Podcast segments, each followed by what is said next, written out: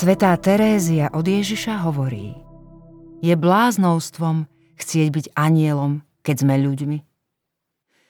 Len si pomyslíme, že máme telo.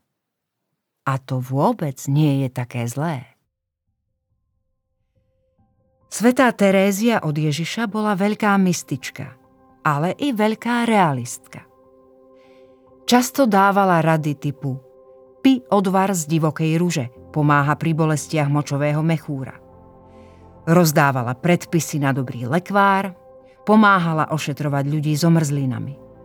Svojmu bratovi, ktorý trochu preháňal s umrtveniami, jednoducho napísala Bohu je milšie tvoje zdravie, ako tvoje umrtvovanie. Sama výborne varila a vôbec jej neprekážalo, aby uprostred kuchynského zhonu prežívala mystické stavy. Raz povedala svojim sestrám Céry moje, odvahu.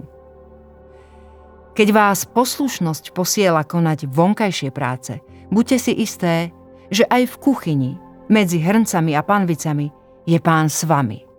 A zvonku i znútra vás posilňuje. O nasledovaní svetých hovorila.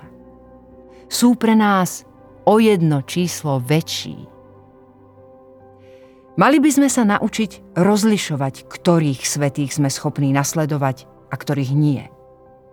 Nie všetci a nie všetko je pre nás dostupné.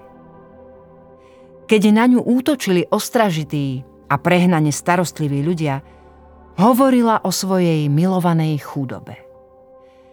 Terézia a tri dukáty to nie je nič. Ale Boh Terézia a tri dukáty. To je všetko.